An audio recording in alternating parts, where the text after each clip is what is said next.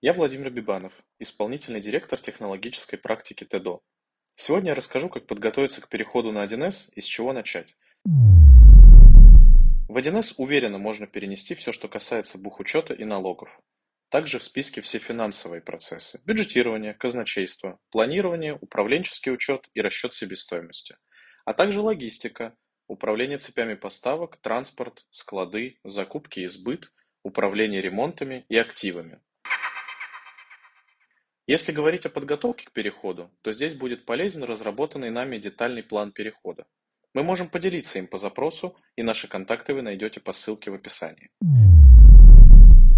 Кратко говоря, процесс перехода следующий.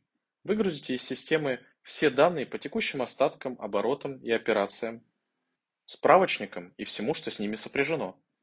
Выгрузите в любой вид, доступный для 1С. Это могут быть промежуточные базы данных или просто Excel.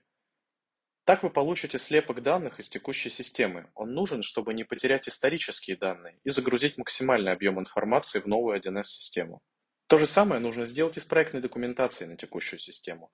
Процессы, шаблоны отчетности. Желательно собрать информацию о том, как системы были внедрены и как процессы действуют сейчас. Это нужно, чтобы компания-интегратор, которая будет помогать вам с переходом, быстрее погрузилась в специфику всех ваших процессов. Еще в нашем плане можно найти подсказки, как на базе текущих процессов построить вашу систему в 1С.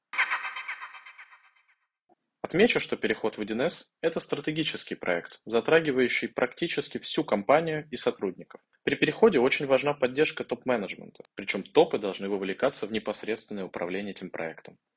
Также необходимо привлечь владельцев, бизнес-процессов и всех ключевых функций. На этом сегодня все. Желаю вам хорошего дня и отмечу, что мы будем рады помочь, если вам нужна поддержка в переходе на 1С.